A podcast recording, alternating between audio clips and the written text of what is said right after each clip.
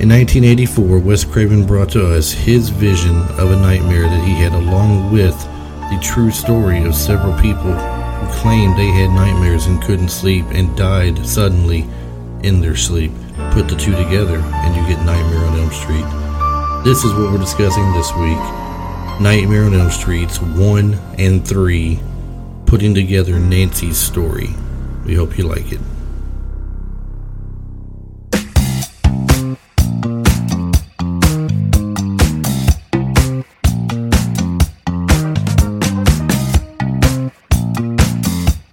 Right, welcome back everybody to the show, Retro Life for You. My name is Chris Adams, hosting the show. This week, I have special guest host with me who has been here before, but it's been a few weeks or maybe I, I don't know, Tim, month, month and a half, a month or two, yeah, something like that. month or two. Uh, Tim Williams, he is the host of 80s Flick Flashback. And Tim, if you will, go ahead and uh, say a few things for us about your podcast. Tell us what it's about, and then we'll get into the show. What we're going to do today. Cool.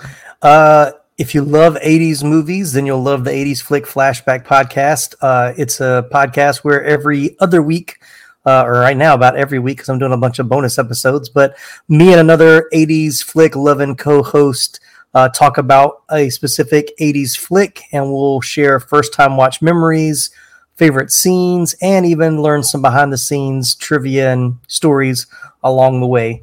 So, uh, that's what we do, and we had a lot of fun doing it. And we actually covered Nightmare on Elm Street one last October, so I'm looking Yes, forward to this one.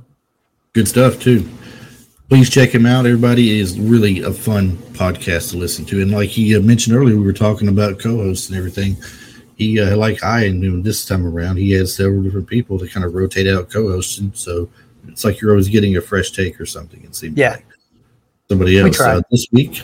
yeah, it's all we can do, people. We can try. Right, exactly. But uh, uh, we're gonna do Nightmare on Elm Street one and three. I know you're saying they're skipping two, Chris. You're skipping two, but um, kind of a unique way here. I'm doing the idea of doing Nancy's story, and Nancy is kind of glossed over a little bit. The second one, they kind of mention her, but in the third one, she reappears hmm and uh, brings her character back for us. And I was telling somebody else I was doing this, Tim, and they said, "Well, what about uh, one later down the line where she comes back again?" I said, "Well, no, that's a little bit different because they made that version of Nightmare on Elm Street where she is back, and it's like she's making the movie Nightmare on Elm Street, Right, right. And Robert Englund is in there playing himself and playing Freddy." It's like you're making a movie within a movie. It's not quite the same thing. This is not a part of Nancy's story. hmm So a little bit different. But Elm Street One, I rewatched it partly last night and this morning, and then Elm Street Three: Dream Warriors. Actually, I finished watching it 30 minutes before this podcast ended. Fresh on your mind. Hey, it's been a long day, so I had to rush it in. uh, but let's go to the, the first one to start off with. Heather Yeah. Langen plays Nancy Thompson. Uh, her mother and father, uh, Marge Thompson, and what was the dad's name? I know he was a lieutenant. Uh, He was. Uh, um, where to go? I was and you know, I'm not seeing his name now. Why is that? Anyway, uh, John Saxon plays the yeah, role. Lieutenant Thompson. We'll, we'll call him Lieutenant Thompson. That sounds good. That's what that's what Um, IMDb says. Was what I'm going with. There he is, right there, right in front of me. John Yep. Saxon, Lieutenant Thompson, just below Johnny Depp playing There Glenn. Lee. And yes, Johnny Depp was in this movie. For those who are not sure, this this is 1984's Nightmare Yep. on Elm Street. His Robert first movie role. Fred Krueger, yes, first, and he did quite a good job as well. hmm Uh, you know what? I, I was sitting there thinking earlier when I was watching this, um, and you know, once again, not to go off topic like I always do, but Johnny Depp in 21 Jump Street, 21 Jump Street, before or after Elm Street? After, right? I'm, didn't look it up. I was I'm about to look it up right now. you know, I was going to while you're looking it up. I was going to do this, and I'm thinking he reminds me of the Tom Hanson character in 21 Jump Street with the look that he had in Elm Street. So I'm, I'm wondering if it was during the filming of 21 Jump Street, if it was after, before. Jump Street was after. Jump, excuse me. Jump Street didn't start till '87, so he had done Nightmare on Elm Street. He was in Platoon, a very small role in '86. Yeah. And Crybaby. Oh, that's after that. So yeah. So Yeah. Jump Street was eighty-seven to ninety. I think now was Crybaby his first big movie? Just starring him. Yes, that was his first starring role, and of course Okay. that was after he became, you know, kind of the heartthrob from Jump Right. Street. Yeah. Right, right. Well, it's a good little side story here for uh, this first movie. Heather Langenkamp, Nancy Thompson. Um, she's having well, her friend Tina, Mhm. uh, which is played by Amanda Wiss. Um, you said you had a story about her in just a second. We're going to get Yeah. to that in just a moment because I, I want to hear this. Uh, Tina is having nightmares and she's having trouble sleeping. The show kind of opens up really Mhm. With her. Yeah. So uh, you kind of feel, in the sense, like this movie might be central around her, whereas it's really not, as you see as it goes on and progresses. But you go to find out uh, a few minutes into the movie that it's not just Tina having these nightmares. Um, Nancy is having bad dreams, although she's not really talking about it, and so are the two guys, which is Tina's boyfriend, uh, Rod, and then Johnny's Depp's character, Glenn. Mhm. They don't really mention it. The guys don't for the longest. Finally, you get Rod Lane, uh, which is Tina's boyfriend, talking about it after he gets arrested for what they think is the murder of Tina, because Tina ends up dying eventually in her dream to Freddy, and Rod was the only one with her. Uh, but the, the strange thing comes out is all of them are dreaming about the same guy.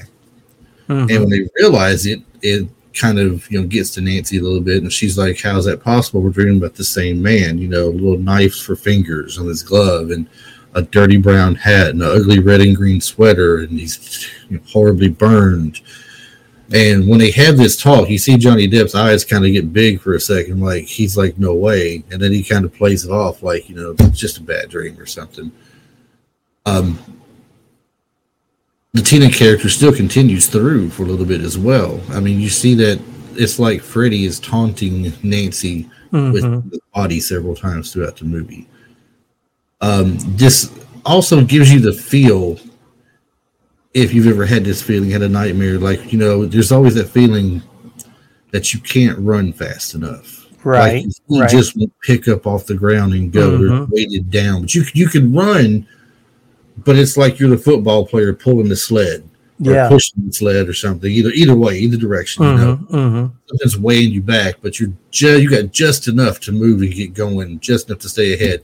And the part in the movie where Freddy has his arms out to both sides, real long, like he's blocking Mhm. the alleyway, gives you the feel like you've got nowhere to go. You can't run. You can't get by me. You know, I'm going to get you.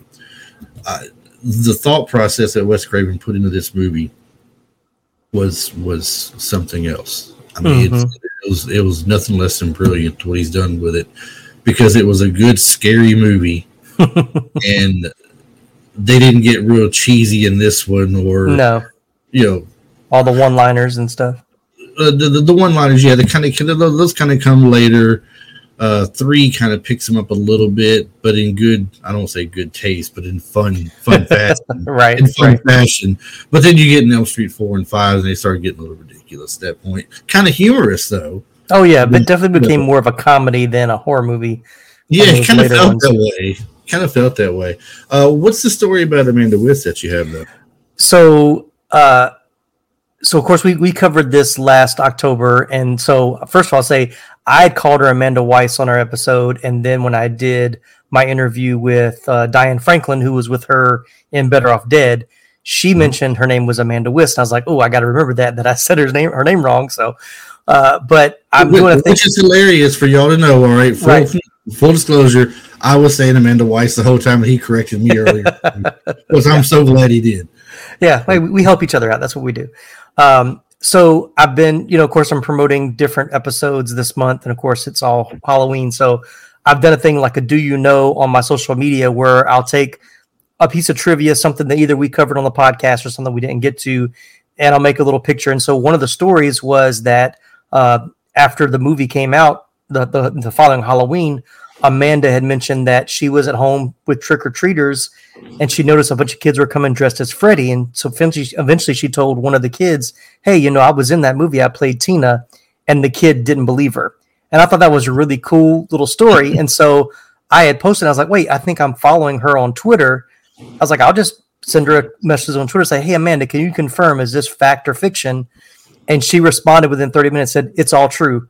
So that just happened like today, like a few hours ago. So really cool that she reached out and and confirmed that that was a real story. Because I was like, you know, you read stuff on the internet, it's like, eh, is somebody just throwing stuff on IMDb or Wikipedia just to be funny, or is that right. a real legit story? So she did confirm that uh, a kid that trick or treated in 1985 did not believe that she was in the movie. Of course, he was probably too young to see the movie. He had just, you know, liked the Freddy costume, probably. Probably, and, and and you know what? I mean, I highly doubt she's listening to this show, but if she is, thank you so much for responding yes. like that. You have no idea how cool it is for somebody who has been in a movie, a TV show, a musician, whatever, to take the time to respond to you, even in a simple way. Yeah. A yes, no, absolutely true, whatever. Mm-hmm. If they give you a long, drawn out paragraph of their time and, you know, then thank you for messaging or whatever, great on them. But at least responding, that is awesome. Awesome. Yep. I wish, wish, I wish a lot of them, a lot more of them were like that. Although I do understand the want for privacy and everything oh, too. Yeah. So I, oh, don't, yeah. I don't condemn them for it in any way. Mm-hmm. But uh, you know, that's great of her that she did do something like that. I'm just picturing the little kids dressed as Freddy coming to the door. yeah. Little, little, little fake claw on the hand. Right, exactly. Look, I, I remember when those that was like the toy to have, man, back in in yeah. the mid '80s, and of course my parents would not let us have that. But you know, there was always one of one of the kids in the street, one of the kids at school that had it and snuck it into school or snuck it behind somebody's house where you kind of played with it or whatever. And of course, it was cheap plastic. It wasn't going to hurt anybody, but it was just the idea of it. I think you had to. That might have been back when you could only get that at like Spencer Gifts, you know, in the mall, which you know yeah. was, you know, it was all. You know, your parents were like, "We'll go. You can go in there, but we have to go in with you because there's certain parts of that store you cannot. you you cannot go to. the store. yeah, it's like the further the further back you go, the darker it gets, and the darker the uh, or the the more adult the uh, the merchandise becomes. Yes, yes. Of course, the employees working there don't care if you go to the back. No. don't let mom and dad catch you going back here. Though. Right, exactly. They'll be laughing about what they seen later, but they'll be whipping you for looking at it. I learned a lot in that store that I probably shouldn't have learned at the age I learned in. But anyway, I think we, I think we all did. wow, the movie itself, when it comes to uh, you know the first Jump Street release date mm-hmm. was November sixteenth of eighty four the movie budgeted estimated 1.8 million dollars. That's not a lot of money if you think no. about it. No. You know, making a movie even then, I don't think that was a lot of money to make a movie. Now, I don't know what type of money they put into special effects. It was more. I think it's more just makeup. Yeah, I mean, yeah. When it comes to Freddy, the re- and the rest of it's just you know cheap, cheap special effects with the bodies with some blood or uh, maybe some reverse technology with the camera or something with the blood gushing from the bed up to the ceiling versus mm-hmm. you know, top going down or something. They did they did did use some of that uh, camera motion they used in Breakin', where you see like where Turbo was dancing on the wall and the ceiling. Yeah, pulled Tina's character up the wall to the ceiling and everything. That was uh, put in place. The movie was an hour and thirty one minutes long, but do you know how much money? Well, you got IMDb up. You've probably looked at it already. uh, how much money this grossed worldwide? Twenty-five million. Twenty-five million dollars and some change. Yeah, and some change. Oh, if I if I just had to change, exactly, exactly. Twenty five million plus. That is great. Opening weekend, one point two seven million. Yeah, you keep mm-hmm. the twenty five million. Mm-hmm. I'll take the six hundred eighty five thousand, and we'll call it even. You know, I I'm not going to complain about that if they were to offer it to me. You know? I, mean, I really wouldn't. So, man, uh, during the movie itself, though, it, it, gives you the the thing that made it one of the things so great was it gives you the creeps because it's in your dreams, and you know when yeah. you're having a nightmare, yeah. you waking up yourself as a kid, maybe even an adult at one point in time, you jump awake from the dream that you just had, and it's if it takes you a second or two to realize you're not dreaming anymore, you're awake, but the helplessness that you feel from being mm-hmm. in the mm-hmm. it's like you can't do anything to help yourself, and that's what makes this movie to me very unique and scary when it came out in 1984. Oh yeah, I mean Wes Craven was definitely. I mean, you'd had the slashers. I mean, by that point, you'd had Michael Myers with Halloween. You'd had the Texas Chainsaw Massacre. You'd had uh, Jason Voorhees. So that type of kind of monster serial killer was pretty well established. So Craven was very smart to throw, you know, to to to um to look at a different perspective of what is, you know, yeah, it's scary to be chased by a serial killer, but yeah, the dreams dreams is like even more so because it's like everybody's had that dream, like you said, where you're trying to run away or you're trying to get to something you can't. And of course you wake up and you're like, oh gosh, thank God it was just a dreamer. I mean just a dream. But for this to come out and be like, well, what if you couldn't get out? What if and I know it was based on a real syndrome that happened overseas and um, I don't have it right in front of me to go go over it, but um, but it was based on where these uh, villagers would uh, mm-hmm. have these horrible nightmares and eventually right. and actually would die in their sleep, not because and also basically because of trauma or so much fear in their sleep that it caused them to pass away, you know, their heart to stop. So right, I've, I've actually got it right. That's right, kind of scary. That's kind of scary too. That it's based on something that's real. it's called SUDS, sudden yeah. unexpected death syndrome, uh, and Brugada syndrome. It says. Yeah. Um, medical authorities have since called the phenomenon Asian death syndrome, a yeah, variant of sudden unexpected death syndrome, and Brugada syndrome. Mm-hmm. But yeah, you're right though. Um, it says Wes Craven first came up with the basic idea for the movie from a series of articles in the LA Times over a three year period. A group of Southeast Asian refugees from the Hmong tribe, several of whom died in throes of horrific nightmares. The group had come to the U.S. to escape the murderous reign of Pol Pot, I guess that's how you say it. And within a year of arriving, the three men all died in similar situations. They're young, otherwise healthy men. They would have nightmares. Then they would refuse to sleep as long as they could. The nightmares mm-hmm. were so bad. And when they finally fell asleep from exhaustion, one of them woke screaming and then died. Autopsy results results autopsy results mm-hmm. revealed that he had not died from heart failure, but had just simply died. It was an inability to find a cause of death that intrigued Craven so much. Yep. So, and there was something about also uh, somebody that had peeped in his window as a child. Yeah, and freaked him out. Yeah. Yeah, it freaked him out, and that's where you got the the version, uh, the vision of Freddy Krueger Mm-hmm. You know, that person had on, you know, a, a hat, I guess, like that. Yeah, yeah. He was peeking in through his window, and that scared him as a kid. Mm-hmm. So he put a lot of he put a lot of life, or you know, not life experiences, but a lot of things from his past. He kind of used to uh, to kind of uh, solidify the story or or add elements of the story, like the the creepy sweater, the fedora. The, he knew he knew somebody named Fred Krueger, which is why I used the name. Yeah, ruined the name Krueger for every person that had that oh, name. Yeah, yeah. That just yeah, just reminded me of something else I heard recently. But yeah, you're right. Mm-hmm. It, it, must suck to be someone named Fred Krueger these days. yeah. Anyway, uh, you know, I mean, Heather Langenkamp, she beat over 200 actresses for the role of Nancy. Yeah, uh, among them were that tried out were Jennifer Grey, Demi Moore, Courteney Cox, Tracey Gold, and Claudia Wells. I mean, I could actually see of the ones listed there.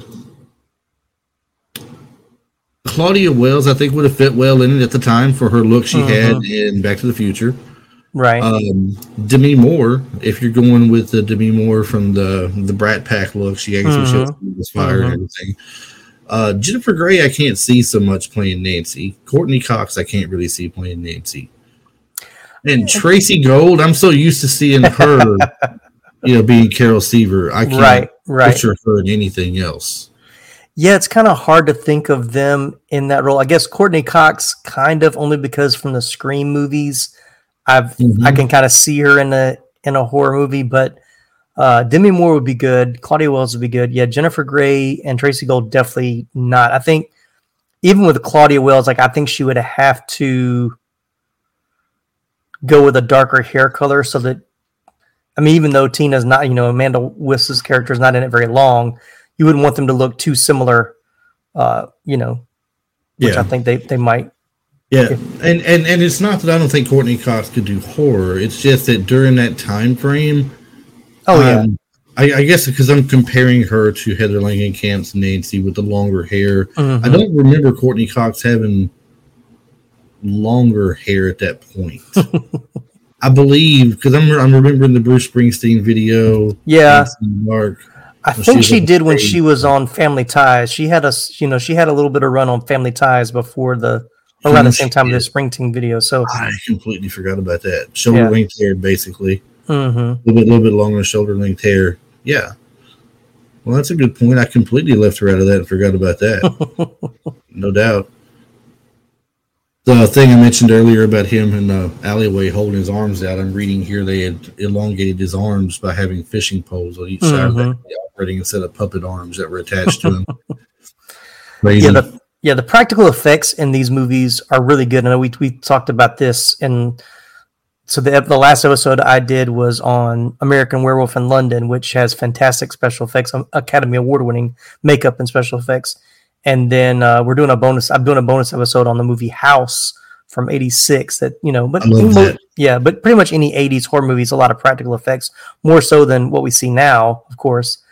So, you know, that's what I think. That's why '80s horror movies are kind of tough to beat for me because the practical effects, even though you know it's fake, mm-hmm. there's just such artistry in it. And there's so much thought and and uh, creativeness in those effects. Even the stuff like even watching the third one, where you know, of course, they had more money, they had you know bigger budget, they were able to do more things. in that one, it was still really cool to see. Oh, you know, they didn't just you know, there's still some cartoony parts in the third one uh, some of the special effects, but some of the other stuff that it's you can tell it's practical. It's like they really went for it. You know, they they they made it look as real as possible, which, especially at that time, was really scary. Of course, now it's a little bit more cheesy, but I still appreciate the artistry. I appreciate the the creativeness of the practical effects, and even with like I said with Freddy's makeup, I think in, in I think it's in the first one where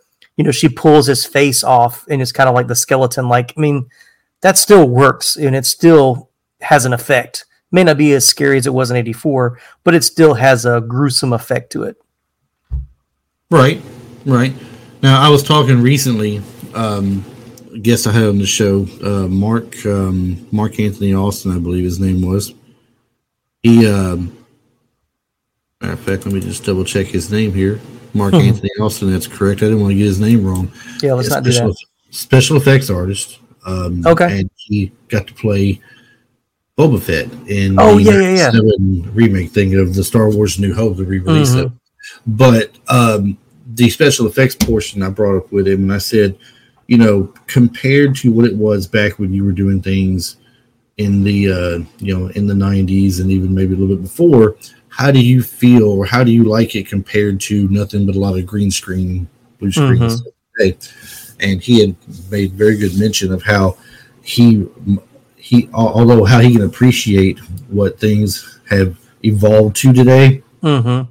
There's something about the older way of doing things that made the movie feel more fun to you. Yeah, yeah, and that's that's exactly you know uh, what I thought would be what was a great answer. I completely agree with him on that. Um, even if you know, when you watch the making of Star Wars and they're showing this tiny, this big set that's been built of toy sized things flying yeah, across there, yeah. but you're seeing the same scene in a movie and it feels like they're in space with what they've done to it. Right, it, right. It's awesome and amazing. Same thing with this right here and how they take some of the simpler things and make it awesome. Mm-hmm. great. Uh, when it gets to the point in the movie where now you've lost Tina uh, you've lost Rod in, in, in, the jail. It looks like he's hung himself, but it was right. really that got him in the jail. Um, Nancy is being taken by her mother to go get help. Mm-hmm. Her, her, her, mother's character almost cracks me up at times. um, yeah. It's like toward the end of the movie when Nancy comes home at one point and um, her mother's going to tell her about Freddy finally. Uh, the character steps out from the kitchen, it looks like, and she just steps out, has a cigarette in her hand, takes this dramatic pause and lifts it up and flicks the lighter and lights a cigarette like it's a it's it's an Emmy winning spot in the movie that she's got to get this right. And then she goes, Come downstairs with me and I'm gonna tell you about him. like it's so so dramatic. Lighting the cigarette and tell her to come on down. Let's go talk about him. Um, but uh, before that part, she had takes her to the sleep clinic to get looked at. Right, right. Was, that's what I'm going to call it, the sleep clinic. That that works. Doctor's checking her out. Uh, he's explaining to her mom, you know, they've she's going to sleep in there. This is what it looks like on her readings. It never really goes above this number of six or 10 or something like that. Next thing you know, it's reading 30, 35, 40, 50. He don't understand what's going on. She's violently jumping around in her bed and flopping around. They go in there and wake her up, and she comes out with the fedora in her hand. She's got the she took the hat straight off his head. Yeah. Oh yeah, yeah. Her dream, just as she had, just as she had burned her arm in a Mhm. previous dream while she was in school in class. Right. Coming out with the injury, she's got a cut on her arm as well. And the mom wants to know how the cut got there. Better yet, how do I have this hat in my hand? Hmm You know, she knows who he is. You know, she can get to him. She can pull him out. So she devises a plan to go ahead and pull him out of the dream and wants her boyfriend, you know, Glenn, to help her. When she pulls him out, for him to be out there out the front door in the front yard, be ready to whack him with a bat or something. They're going to take him out. They're they're going to kill him. They're going to end this. Uh, little does she know that you know Glenn gets you know gotten first. Freddy Right. gets him Right. uh, cruel little scene between him and his mother before he gets you know, Right. though. She comes in there and wakes him up, and uh, it's close to twelve. He knows he's supposed to be awake. He fell asleep watching TV. Mhm. Supposed for Nancy at a certain time, but she's telling him he needs to go on to sleep. And um, she says, "How can you listen to your records and watch television at the same time?" He says, "Oh, I'm not really, you know, just watching the, the tube. I'm listening to the records." And he goes, "Miss Nude America is going to be on TV tonight," and she goes.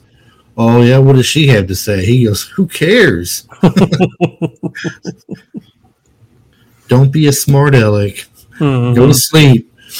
Um, it's little things like that, you know. It gives you a, it gives you a more of a, a good feeling toward the character. You know, you feel more for the character when you see he's getting killed. You know, him and his mother just had this moment, basically.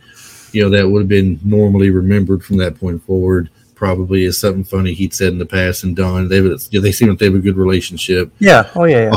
the the father doesn't care for Nancy too much. He thinks she's crazy and he wants her to stay away from the kid. But then he ends up getting pulled through the bed. Right. And so you don't know you don't know what he's dreaming. It doesn't show you anything he's dreaming. Just suddenly a claw comes up and pulls him down into the middle of the bed, and blood just comes you know, gushes up everywhere. hmm It's crazy. Uh, so the father comes over. Her her father gets called up with the police. They check things out, and we're practically at the end of the movie now. She's determined she's going to end it all now. She's going to go in and pull Freddy out. She tells the cop across the street, uh, or she she tells her father on the phone, just just listen for me. When I call for you, I need you to come over here.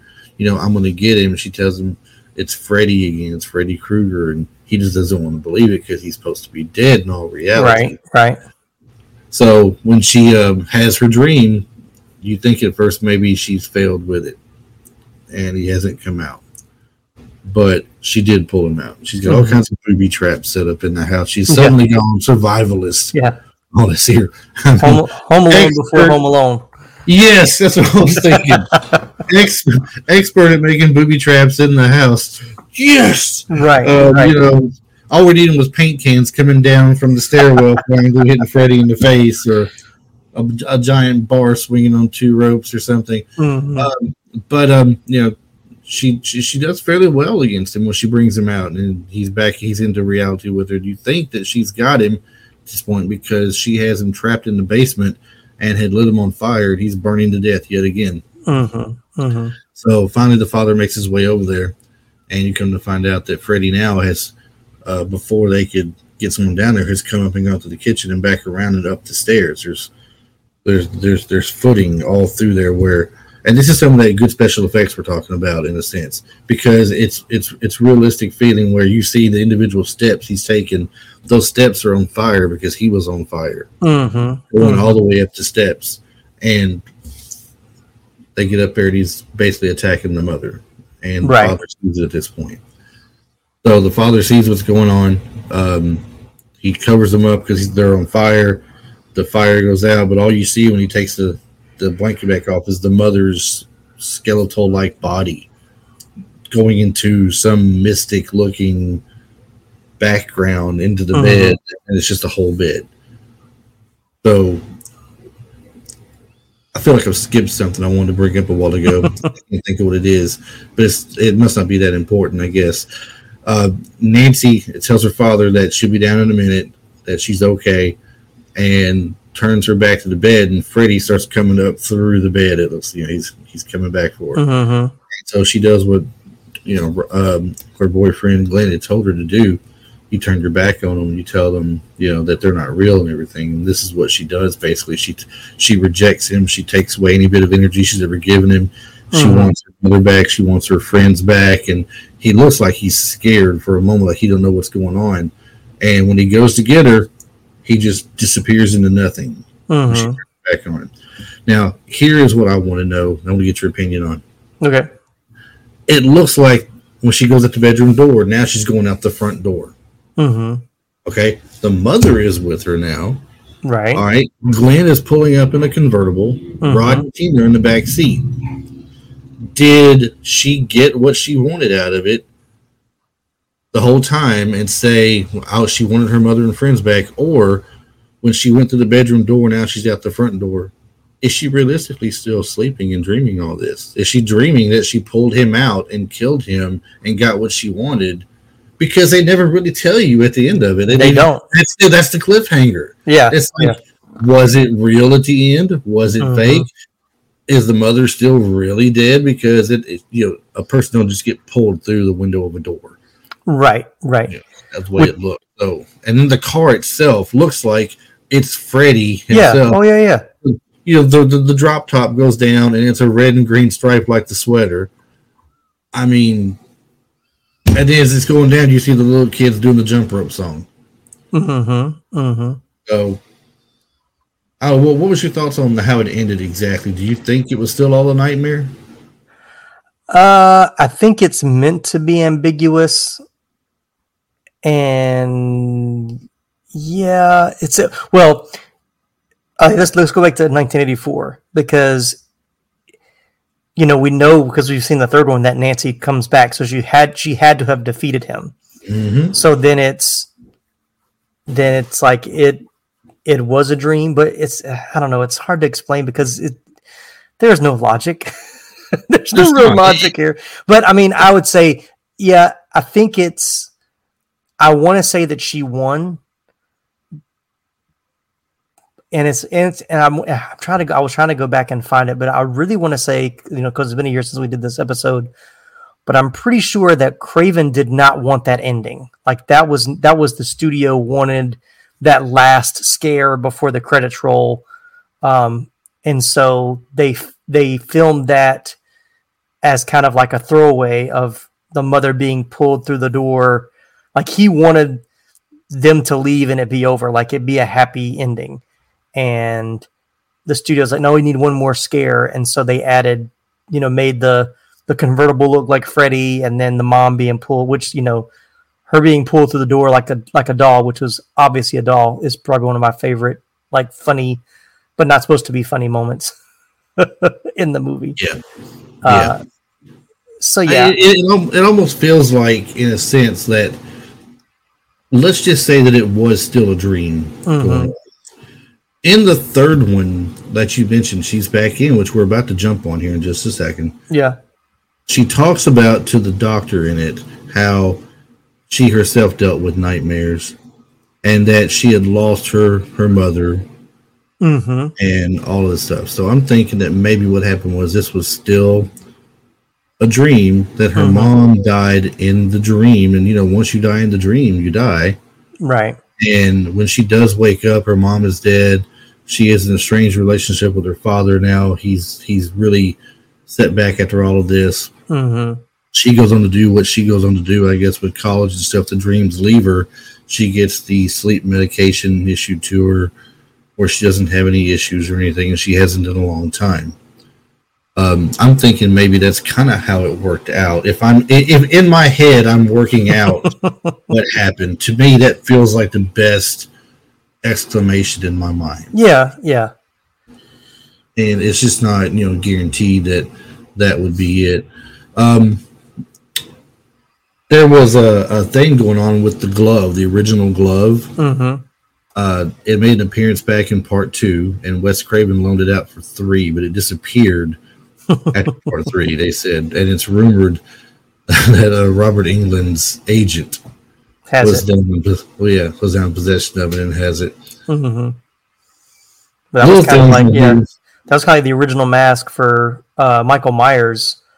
Like it got lost between either one and two or two and three, and because back then I think maybe it was between one and two because they weren't you know they didn't think they were going to make a sequel because it was a cheaply made movie.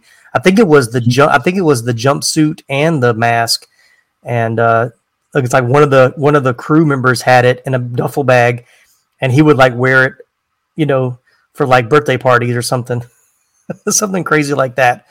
And they had to. Uh, I think they eventually got it back, but I think I think for the second one they had to get a different mask until they found out that the one crew you know crew member had the original one. The one thing I'm glad they didn't do, I'm reading right here, Freddy Mhm. Krueger was designed by Wes Craven to be the typical silent serial killer, such as Jason Voorhees or Michael Myers. hmm Uh, however, in the sequels, Freddy developed a cheeky persona that enabled him to be the black humored villain. In the first movie, he's just he's just trying to be scary. I mean, he's not trying to be Yeah. funny. Right. Even at the point where he's looking at Tina early on, he goes, "Hey Tina, watch this," and he takes the Mhm. knife, he cuts Oh, yeah, off yeah. two of his fingers and squirts out stuff. It's Mhm. disgusting. Or at one point, he sees Nancy and he cuts he cuts his side a little bit and stuff Mm. spills out of his side where his ribs are. It's not meant to be funny. It's just meant he's meant to be scaring them and driving them crazy. yeah. Uh, you know, whatever he can do to get a, a scare out of them is what he's doing. yeah. It's Until funny. we get later later on where the little cheeky comments come in. Yeah. I think it's funny to go back and watch that one now because of the later ones. We're so used to him being the one liners and being more campy with it that some of the Mhm. lines you can kind of take both ways. Like the, you know, the, I think it's the scene where she answers the phone and then the tongue comes to the phone and he's like, I'm your boyfriend now. And it's like, that was Yes. probably meant to be very scary, but like, like now it's like it could be like he's making a joke or he's Right. threatening her. So it, it kind of kind of it can go both ways. it's it, it it can be very humorous if used in the right ways too Right. because in this past couple of years um definitely not to get sidetracked on this because it's political we don't, we don't really do political No, let's not but i did see a meme a little video meme where they were they were they were poking fun of the current president and because they would say that you know there was all these talks out there that he was always sniffing women's hair and stuff and right, right. all these things. Well, this the the little video clip of Elm Street of her answering the phone and um, saying "I'm your boyfriend now," and the tongue comes out. Mhm. It goes to a quick shot. I think it was of Joe Biden on the phone talking to somebody, which I thought. I mean, it was funny for what it was, the way they made it. But I'm thinking, boy, I haven't seen that movie in a long time. Was my first thought. I haven't seen that movie in a while. That was creative. But yes, I mean to think, and, and that's also how she knows he's got to Glenn. Mm, yeah, exactly. He's telling, he's telling her, "I'm your boyfriend now," Mm-hmm. Mm-hmm. and but it's not quite as cheesy and campy as when you get to Elm Street Four, or the four or was it five with the pizza at the diner. Oh, I don't remember. I haven't. I haven't rewatched four and five. Those are Yeah, definitely haven't seen those in a long time. There's like big bits of sausage or meatballs. yeah, or something I know. I know the scene you're talking about, but I don't remember which one it was in. Because I'm like you. Like, night. I, this is well documented in my podcast. I was not a big horror fan in the in the 80s. I didn't really get into horror until the 90s. So, and that was when Freddy, like the early 90s, was really Freddy's reign. Uh, you know, I think it was yeah when four and five came out. So I watched those before I went back and saw the first one. So I was a big Freddy fan more so than the Jason and Michael Myers because I hadn't seen those movies uh, when they came out. So, um, so yes, I've I've seen all of them, but it's been a long time since I watched them. So one more thing about this movie, then I'm going to jump to three. Okay. Uh, I'm reading a movie uh, bit here that was supposed to happen, but it was cut. Mhm. Uh, Johnny Depp's character Glenn was supposed to rise from the bed after Yeah. the bed, the bed scene, but it was cut. Mhm. Do you think that would have made a stronger uh, part for the movie if that had happened, or the way it happened? Is it perfectly fine the way they left it? I think it's fine the way they left it because you know they did Tina's death where she's kind of on the ceiling, so it's it would have been a little bit redundant uh, yeah. to do it that way. I know I've and I've, I've I remember reading that clip, and they obviously must have filmed that scene because every you know every once in a while like I like to go back and try to find like behind the scenes photos from sets and I've seen a picture of Johnny Depp like covered in blood sitting on the edge of the bed. So I'm assuming that that's a that's a shot from when they filmed that part of it that never made it into the movie. So um, it would have been interesting, but I think what it was was terrifying enough. I mean, being sucked into your bed. I'm you know I'm sure there were plenty there were plenty plenty of kids teenagers that you know slept on the couch after seeing this movie because they didn't want to be sucked into their bed with a little TV, you know, on the bed with them. So, right, right. So we jump up here to uh, to three now. Dream Warriors. Okay. You know, skipping past two because Nancy's not really in it. So we we right. got Heather Langenkamp. We got Robert Englund again reprising Freddy Krueger. Mm-hmm. We got uh, Craig. I'm a assume it's Wasson W A S S O N that plays Neil Gordon, the doctor. Mm-hmm. Uh, Patricia Arquette is Kristen Parker. Right. Ken Ken Sagoes is Kincaid. Rodney Eastman is Joey. Jennifer Rubin is Taryn. Bradley Gregg is Philip. Mm-hmm. And Laurence Fishburne was in this movie as Larry Fishburne. yeah. Yeah, as Larry Fishburne playing Max, one of the mm-hmm. orderlies there. Uh, we get a brief appearance from John Saxon playing Lieutenant right. Thompson again because right. they get a him later to try and find out where the bones to the body is and everything. And if you hear that dog in the background, I'm sorry. I'm about to go muzzle that thing. she is killing me. This is the second episode she's done this. So normally she's quiet, you know. Mm-hmm. But you know, doesn't take uh, much. I mean, look, she's a, she's a little little yapper dog. That's what they do. the yap. Um, the movie brings on um, another story now. Uh, the extended story, we should say, mm-hmm. for Nancy, but new light on Freddy Krueger uh, there is a nun that keeps right presenting herself right that we'll say throughout the movie to where the doctor neil gordon keeps seeing her. And her name is sister mary helena. And she has given him tidbits of information like the only way to save the kids is to put the evil spirit at rest. And this is where he's first he's he's done met nancy. She's come in he's trying to take in all this stuff that she's saying and making sense of it, making heads or tails out of it, because it doesn't make sense in a doctor's mind that anything outside of a dream is dangerous because you, your dreams are there for you to eh, you know to to help you expel things from daily life. That's why they say sleep is so important for you. Your body gets rest. Uh, you you get into a dream state. You you, you dream things and I know, to not go deep into that or anything because I definitely cannot talk intelligently on that. um, Me either. But you know that's, that's basically what they say. Dreams that dreaming is healthy for you. Right. Uh, so Nancy, for the last six years, uh, has gone and got herself a degree of some sort in working with dreams and they have brought her into this place where the kids are having trouble. And just so happens that Kristen Parker has been taken to this place where she's been having dreams, and it looks like she tried to commit suicide uh, mm-hmm. by cutting her wrist when in her dream Freddy had slashed her in the right. bathroom. Right.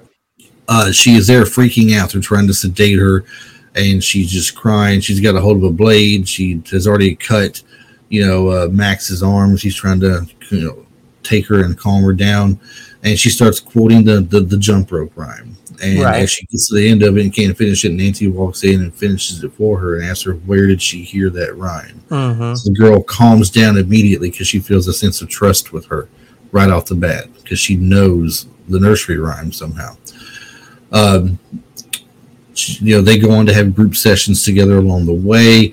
One of the kids, uh, which was Philip, played by Bradley Gregg, ends up dying at that point. It looks like he's sleepwalking when really and truly Freddy has him in a nightmare. And he's treating him like a marionette, like he's created himself and hanging from his ceiling. Um, Freddy comes from one of the marionettes that he's created after him from his dream.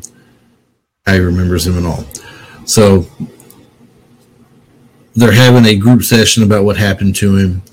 And uh, she is wanting the doctor to maybe prescribe Hypnocil, which is the drug they've got her on, to prevent them from dreaming, till they can get a grip on what's going on and figure things out. Um, and when she finally breaks it out to them that she knows what they're dreaming about, you know, none of them want to believe her. Mm-hmm. This might even be. No, I think this is before the part of what happened to you know to Joey when he's uh, strapped to the bed. Um, she describes Freddy Krueger to him to a T, and mm-hmm. they don't understand what's going on. And she explains to them that they are the last of the Elm Street kids, mm-hmm. along with her. We are the last of the Elm Street kids. We're paying for the sins of our parents who trapped him down in a boiler room where he would take his victims and they burned him alive and killed him.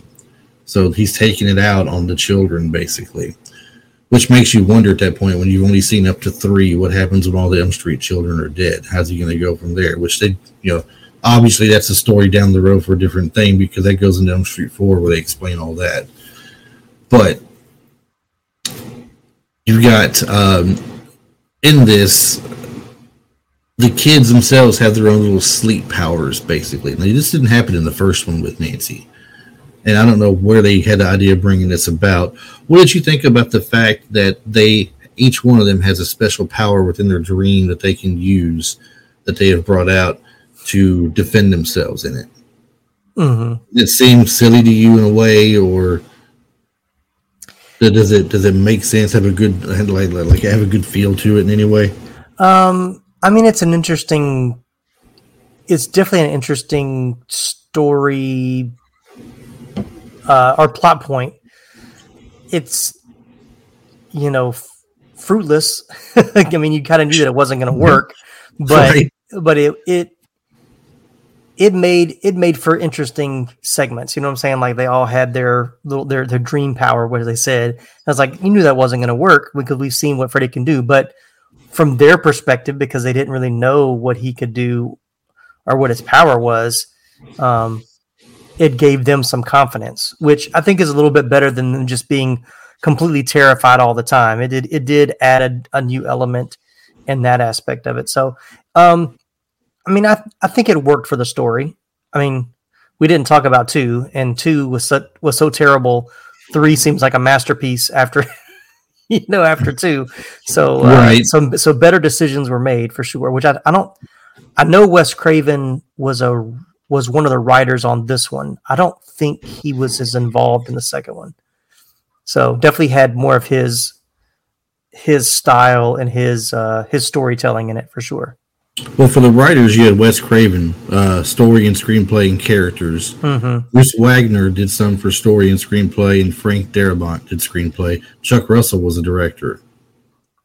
That's how you have this set up. Uh, mm-hmm. Uh, Wes Craven did have his hand in it as far as you know writing some of the stuff for it and all. Yeah, but uh, I don't think I don't think it was hundred percent his baby in this one. No, but I'm just saying I think he he was the more involved in this one than he was in the second one. The second one definitely felt more like a cash grab sequel that really didn't yeah. didn't have a real story to tell. It just wanted to rehash what they did in the first one. I mean, they did. It did have somewhat of a. It tried to make a, a different story, but it wasn't as strong as this one for sure. I think the purpose of part two, if and I've never read anything like this to say this, so don't take this to be you know legit or true. It's my opinion, mm-hmm. but I think they used part two in a sense that they were going to go further down the line with it, maybe just to three for a trilogy, mm-hmm. or maybe even beyond it. I don't know. But when they're talking about the second one, it's called Freddy's Revenge. Mm-hmm all right, so you brought him back now, and this is his revenge on the neighborhood to get back in again. Mm-hmm. And this, this reintroduces him back. So now you can bring him back for a third one now because he's not dead and gone. What they insinuate in the first one, right? Right. So that that may or may not be what happened. Uh, the the the nun once again is giving ideas to the doctor how to get rid of Freddy. Um, he has basically been canned along with uh, Nancy at this point. Yep. Yep.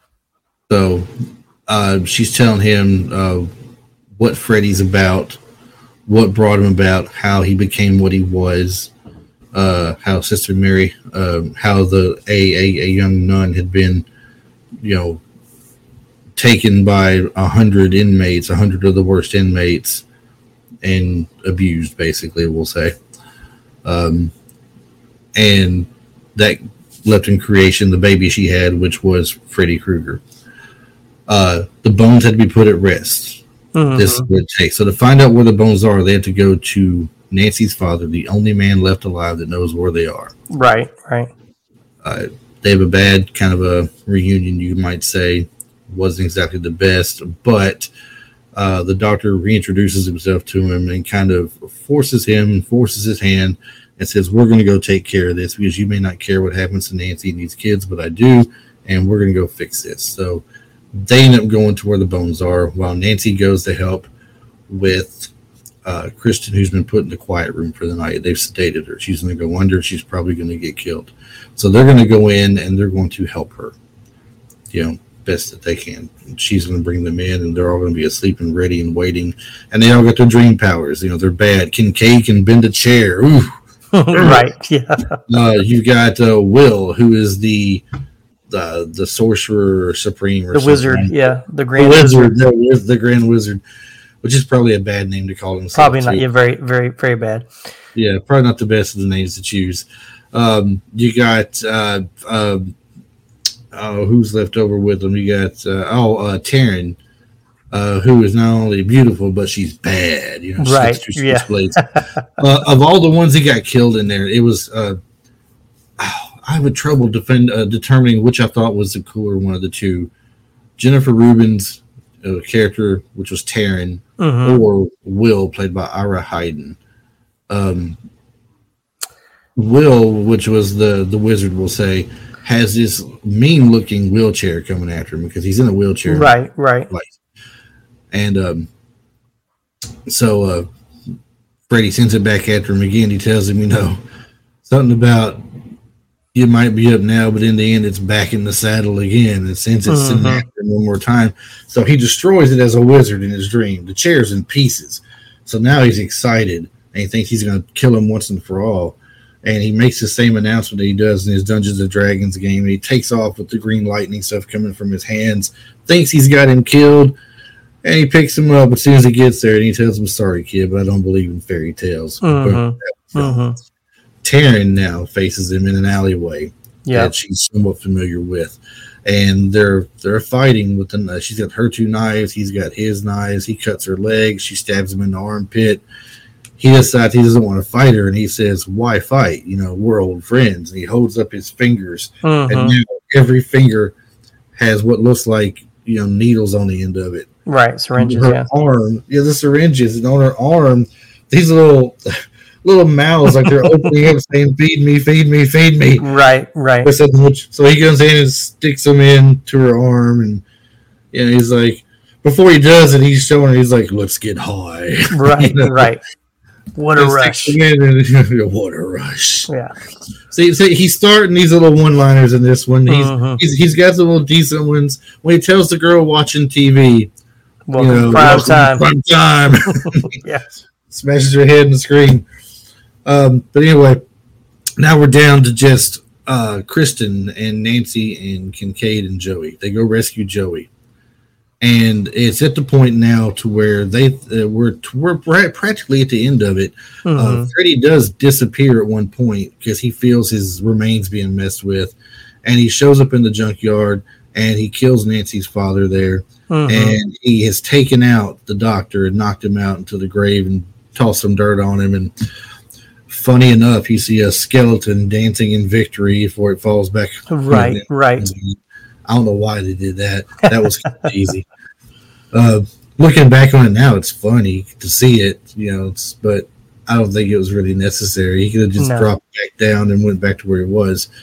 Um, they're in this hallway with nothing but mirrors, and he finally shows up in the one big one. He says, "If only there was more of me to go around." And mm-hmm. next thing you know, there's Freddy in every mirror in the hall, and they're all getting pulled into a mirror except for Joey, who is crouched down in a corner, covering his ears. He doesn't want to hear the screaming. And you know he hasn't. We didn't bring this up earlier. He hasn't spoken in a long time, right, right, right, because of his dreams, nightmares, and stuff. So he jumps up and just screams, just as simply screams the word "no" as loud as he can, Mhm. and all the mirrors just you know, they're Mhm. gone, they're busted. Talk about all that bad luck. And they thought he was dead at that point. yeah, that, that was that was uh, it was like, come on, y'all, don't be that gullible. So you think he's dead now because Nancy's like, "We did it. hmm He's dead. she- he's gone." And she should know better at that point, right? right, but now they all trust her. Right, They right. trust her on it. So next thing you know, you see some light coming down. It's her father, and he says, "I've crossed over, baby. I just wanted to come back to you and say bye and tell you I'm so sorry for how I acted and didn't believe you and all this." And they're getting their father daughter moment just to get a glove of knives in her gut. Mhm. it's him. He's still there. That's right. He hasn't gone away. And um, he drops her and motions for the door to shut behind Kristen. Now Kristen rushes at him. He gives her a backhand fist to the ground. As he's about to go in and stab her, Nancy comes up from behind him and jabs his glove into his chest and stomach. At this point, the doctor has already been rolling back around and getting up. He's trying to finish what he started. He has slung the bones in the grave. He hits it with holy water a couple of times. Um, says what he says for it. I think it was in the name of the Father. No, it was uh, ashes to ashes, and ashes to ashes, dust to Dust dust? to dust. Okay. Yeah. Okay. And so, and Freddy's now he's you're seeing it happening to him in the dream world area where every time it hits, uh, there's a new spot opened up on him and lights glaring out from him until he Mhm. finally just basically explodes and he's gone. So now it's over with. But Nancy's now dead, basically. So Nancy's story has finally come to an end. She's full Mhm. circle. She's one of the original kids in the movie that survived, but she's come into the third one and helped a few others make it through, but she has now died herself and she's gone. At the funeral for her, the doctor sees the nun again, Sister Mary Mhm. Helen, Mhm. and he, he goes to her to tell her to thank her for what she did and telling them. And before he can say anything to her, he gets in the corner, she's gone. He looks at the grave down there, and the grave is for Sister Mary Helena, also known as Amanda Krueger. Mhm. And he's like, My God, you were his mother. Mhm. And that's pretty much it for that.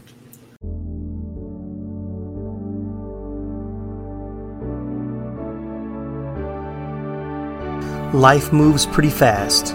If you don't stop and listen to an 80s Flick Flashback podcast once in a while, you could miss it. Do you love movies of a certain age? Do you miss the days of VHS tapes, VCRs, and the video rental stores? Does the thought of another 80s movie being remade seem inconceivable? My name is Tim Williams. I'm the creator and host of the 80s Flick Flashback Podcast.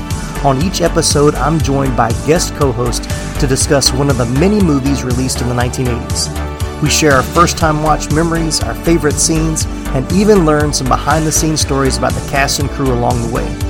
New episodes are released every other Friday on your favorite podcasting platform. So make like a tree, get out of here, and go listen to an excellent episode of the 80s Flick Flashback Podcast. The ad is over. Go home. Go. So the movie itself, uh, three is probably my favorite of the Elm Street series. Yeah. I do like the, the I do like the original a lot, Mhm. but three gets a little bit extra for me because of the little funny one-liners. yeah. Yeah. I do, I do kind of like the cheesy one-liners, but you know, like I said, when it gets further into it, where he's like, you know, eating the pizza and he's stabbing the little meatball with a person's face on it or something, he's like the Mhm. soul of the children, you know. He's soul food is what it was eating. He was eating soul food, or when he gets the girl in the giant roach motel and tells her you check Oh, in yeah, yeah. and check going. out. But don't check out, yeah. Part three, um, as far as the box office goes compared to the first one, uh, it had an estimated budget of four and a half million, grossed worldwide forty-four million seven hundred ninety-three thousand two hundred twenty-two. So um, it almost doubled what the first one made. Yeah. not quite there, but it's close. So it was successful. It had a good soundtrack to it. It had Dokken on there doing. Mhm. Uh, so you got songs from Dokken, Dream Warriors, uh, Into the Fire. Um, I'm I, am not going to attempt a Mo Shapiro here and sing Dream Warriors. no, I'm not either. I'm not going to go that route. Although kudos to him, every time he yells it out, more power to him. I can't do it. I just can't bring myself to it.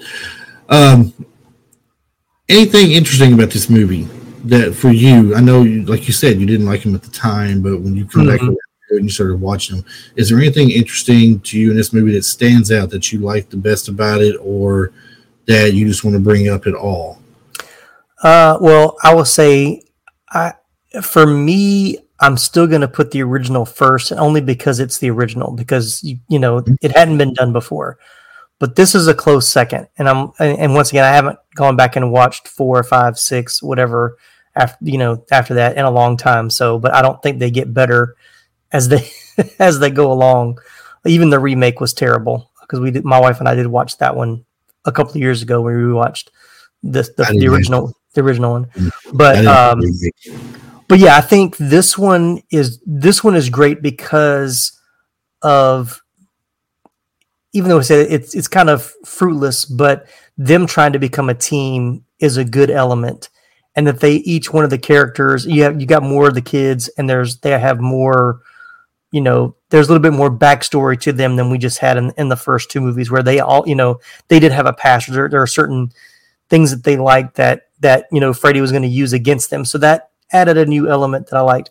I will say, you know, you you covered pretty much all of the uh, deaths, but the one you did mention, which was the one that freaked me out probably the most as a kid, was the first one. Or not that wasn't the first one, but maybe it was the first one. But the kid that um, it pulled the veins out of his arms and his feet and led him to like he was the puppet. He created the puppets. We we kind of touched on it a little bit. We yeah. talked about. I said how you know how Freddy came out of nowhere and drew like from one of the puppets hanging from the ceiling because he right, modeled right. one after him in his sleep. But um, we didn't we didn't talk a great deal about the death, just that they were the doctors tried to play it off as a suicide. Right, right. But that, you know, of course, now in you know HD TV, the you can tell it the the special effects aren't as crisp as they would have been done today. But I just remember that as a as a kid, even as a teenager, and like that was kind of freaky.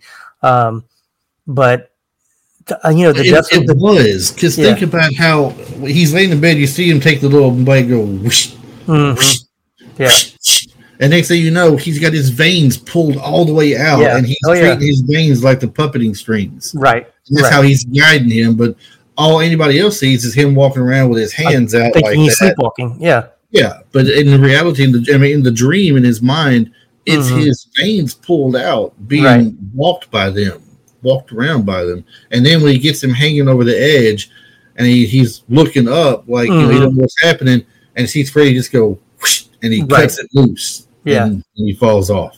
Yeah. So, yeah, definitely, definitely something. So I think, you know, this one, things were thought out a lot better. Like the execution is probably a little bit better than the, the first one. You know, it's still a new idea, putting things together the the concept was there, but they really expanded on it and and gave Freddy a little bit more personality. Like you said, they they I think at that point they really said, you know, we've had these silent, you know, kill like you said you mentioned before, the silent killers that don't say anything. Now to have one that you know really becomes more vocal. Of course, it became more campy, but that did give a totally new element to that, you know, to the horror icon. So I like it. I mean, that, that's I don't really have a whole lot more to add to it, but I agree with you. This is this is a fun one. Um, of ones that I would probably want to rewatch, I would definitely want to rewatch this one more than the other sequels for sure. Um, and it's probably the one that like even though I hadn't seen it in a long time, when I rewatched it today, I remembered a lot of it, and it was funny because my wife she she missed the beginning, but she was watching the last part of it, and she loves the she loves the Nightmare on Elm Street series. She has great memories of watching them with her friends when she was younger, and so she was like saying some of the lines before they even came. I was like, "You," I was like, "You've seen this way more than I have," because I knew there was a line coming, but I knew, knew didn't know what it was. So she was kind of saying some of his one liners before they got there, but uh, but yeah, but it's great. I mean, I I, I enjoyed them. It's they're fun. Uh, Freddy is funny and you know is iconic, '80s iconic for sure. But yeah, And nobody other than Robert Englund, I don't think, could really play that role. No, no, he he personified that character. That I mean, even when they did the remake, if they ever, please don't ever remake this again. I'm sure in, in probably ten years they probably will, but you have it's it's kind. Freddy's kind of become one of those characters where, unlike Jason and Michael Myers, that don't speak and have the mask, it doesn't matter who's behind. You know, it's it, it's the the presence is what's frightening. But for Freddy, it's the personality too. So you'd almost have to, if they were going to remake it or reboot it, you'd have to present Freddy in a completely different way, kind of like you do with Joker in the Batman series. Like every Joker mm-hmm. is different. Every Joker has a different personality. You'd have to do that. That's why I think the remake didn't. Well, it was just bad overall. But trying to have someone be kind of the same Freddy as before just didn't work. Um, but it would take. I, I, once again, we don't need to re- remake any any of these movies at this point. Um, but yeah, I I think he he personified the character for sure, and uh, same with Heather Langenkamp for Nancy. I mean, she's that's iconic for her as well. And I do think it's funny, like her and and you know John Saxon uh, both reprised their roles and both died. And I was kind of joking under my breath. was like they probably put in their contract, please kill me in this movie so I don't have to come back. they pulled a Han Solo on us, right? They? Right. They right. pulled a Harrison Ford Han Solo bit. Uh, I don't want to do it no more. Get rid of me. Kill uh-huh. me. Uh, they um. Oh man. Um, I'm, I'm looking. So this kind of got me laughing a little bit a moment ago. A funny thing about Robert Englund. Uh-huh. Uh, says once after a tiring day on set. Yeah, I saw that. Englund fell asleep in his dressing room, still in full Freddy makeup. When he awoke and looked in the mirror, he got a terrible scare. oh, scared himself. That is scared. It, it's. I wonder what if he got a crazy one-liner off of that. Wouldn't that be something? Uh, Wes Craven, you mentioned this earlier, had nothing to do with the first sequel, Nightmare on Elm Street 2, Freddy's right. Revenge in 1985, as he did not believe Elm Street was capable of spawning a franchise. The success of the second film outgrossing the original convinced him otherwise. I think it outgrossed the original because people were expecting something great like the first one. Yeah. Yeah. And so a lot of people went to it, but they didn't get it. But when the third one came out and you saw this the previews for it, you could tell that was going to be a great one. I oh think. yeah, I mean, oh yeah. I remember watching it in the theaters when it came out, and it was definitely a a, a real fun movie to watch. Mm-hmm. Um, nothing else really stands out to me. I mean, I'm looking at some of these little things here, know, little tidbits. I mean, there's oh, some yeah, nice yeah. little things here. They throw shout outs to other people, uh, Patricia Arquette and um, things of that nature. Robert Englund said he could tell Patricia Arquette would be a star one day. Um, this is mm-hmm. the debut for her and for the Jennifer Rubin that played Taryn as well. Their movie debuts. Um, nothing else really stands out, so I won't go any further into that. But the franchise itself, I'll go ahead and say because we're getting right pretty much at the end of the show here. Mm-hmm. The franchise itself, I thought, had the ability to go a good ways, and but they were going to have to do something a little bit different, obviously, because they were the last of the Elm Street kids. Mm-hmm. Um, since we don't have time to go into it, I'm just going to say real quickly uh, if if I ever go and do, and I do want to do this later sometime. I want to do Alice's story because that was originally what I was going to do was four and five and do Alice's story. Oh, okay. But uh, I changed it around to Nancy instead. So the next time I do this, it's going to be about the story of Alice, and Alice gets brought in by Kristen. Uh, Kristen's played by somebody else altogether different in Elm Street 4. It's Tuesday Weld that plays the character in that one, mm-hmm. not Patricia Arquette. And she tries her best not to. Dreams are coming back around to her. She pulls in Kincaid and Joey, although they didn't want her to. And they end up finally getting killed and that along with her. And when Patricia Arquette brings in Alice, it opens up the doorway now to infinite kids. It's no longer just the Elm Street children. Right, so, right. I'll get to that on another episode one day. I go from there. But Tim, man, it's been great. Uh, yeah, man. Since you've been on, it's been great talking with you again. Uh, one more time for us, if you will, for everybody that's going to listen. Uh, get them your podcast out there where they can find you at, your social media and stuff, and let's make sure they know that. Cool. It's the 80s Flick Flashback. You can go to our website, 80sflickflashback.com you can find the podcast on Apple Podcast, Spotify, Stitcher, iHeart Podcast, Google Podcast, pretty much any platform uh, that's out there. Uh, social media uh, is 80s Flick Flashback on Instagram, uh, Facebook, on Twitter. It's 80, I think it's 80s underscore podcast. For some reason, it I don't I don't even know how that became my Twitter handle. it's just that's what I guess. I guess 80s flashback was already taken. That's what they gave me. I didn't realize it was that until like a month after I had it. But anyway, uh, I'm not as active on Twitter. I'm trying to get better on that one. But uh, in, on TikTok as well, 80s Flick Flashback. Uh, but yeah, so you can go to the website. Uh, just we just launched some merchandise. You can get a logo T-shirt, sweatshirt, uh, pair of socks for Christmas, and uh, yeah, lots of fun stuff. Trying to do some new stuff. Uh, getting ready to close out this year. We're in season five, so there's lots of episodes you can go back and check out. Just know that we started small, just like Chris has with this one. So not every not every show is perfect. We had you know we we learn as we go so hopefully, uh, if you check out a season one episode, and if if the sound isn't just right or there's a few editing mistakes, you know, don't count. Mm. Don't think every episode's like that. Just just keep listening, and uh, I think we've gotten Things better. As better. Yeah, I think we've gotten better as, as we've gone along. We always have a lot of fun. Uh, even if it's a movie that we're not big fans of, we still find a way to find some enjoyment out of it because it was the 80s. It was the greatest decade of movies. I know Retro for Life for You goes 70s, 80s, 90s, and even the 2000s. It's like, you know, like one of those uh, radio stations you find out there, you know, best of the 70s, 80s, and today. Like Jack FM. There you go. There you go. So, but if you just want to talk 80s, check us out. And see, my original plan was going 80s, you know, mm-hmm. but I got to looking and there was quite a few out there. This is before I'd met you. Yeah. Uh, I was turned on to the idea of doing it by uh, Buzz N the Tower, mm-hmm. which uh, you know, Mo and Max, guys, shout out. You know, they got a great show. Mo and yeah. Max, they do great. Uh, they just recently recasted Elm Street. Yeah, the, yeah. I listened to that episode. Uh, I I told Max I don't see how you guys do the recasting. I can't bring myself to recast a person in a role that I love. Uh, yeah. I, I, I can we can take a movie and put people in it like uh Travis and I, when he was here, we we casted um, Masters of the Universe if it was done today. Yeah, yeah. Uh, we took that and we did that, and that was kind of fun. But I cannot sit here and say that. Well, I think that um, you know, Claudia Wells would have been better than Heather Langenkamp, so I'm going to cast her in that spot, and right because I, I I could never recast uh, Freddy Krueger either. I, I would say I, yeah. I, can't bring myself to do any of that, so it's it's too hard for me. But everybody's got their their thing. These guys do a great job with recasting and stuff, and the with with what they do, they get specialty types of podcasts that they do. It's not just a review.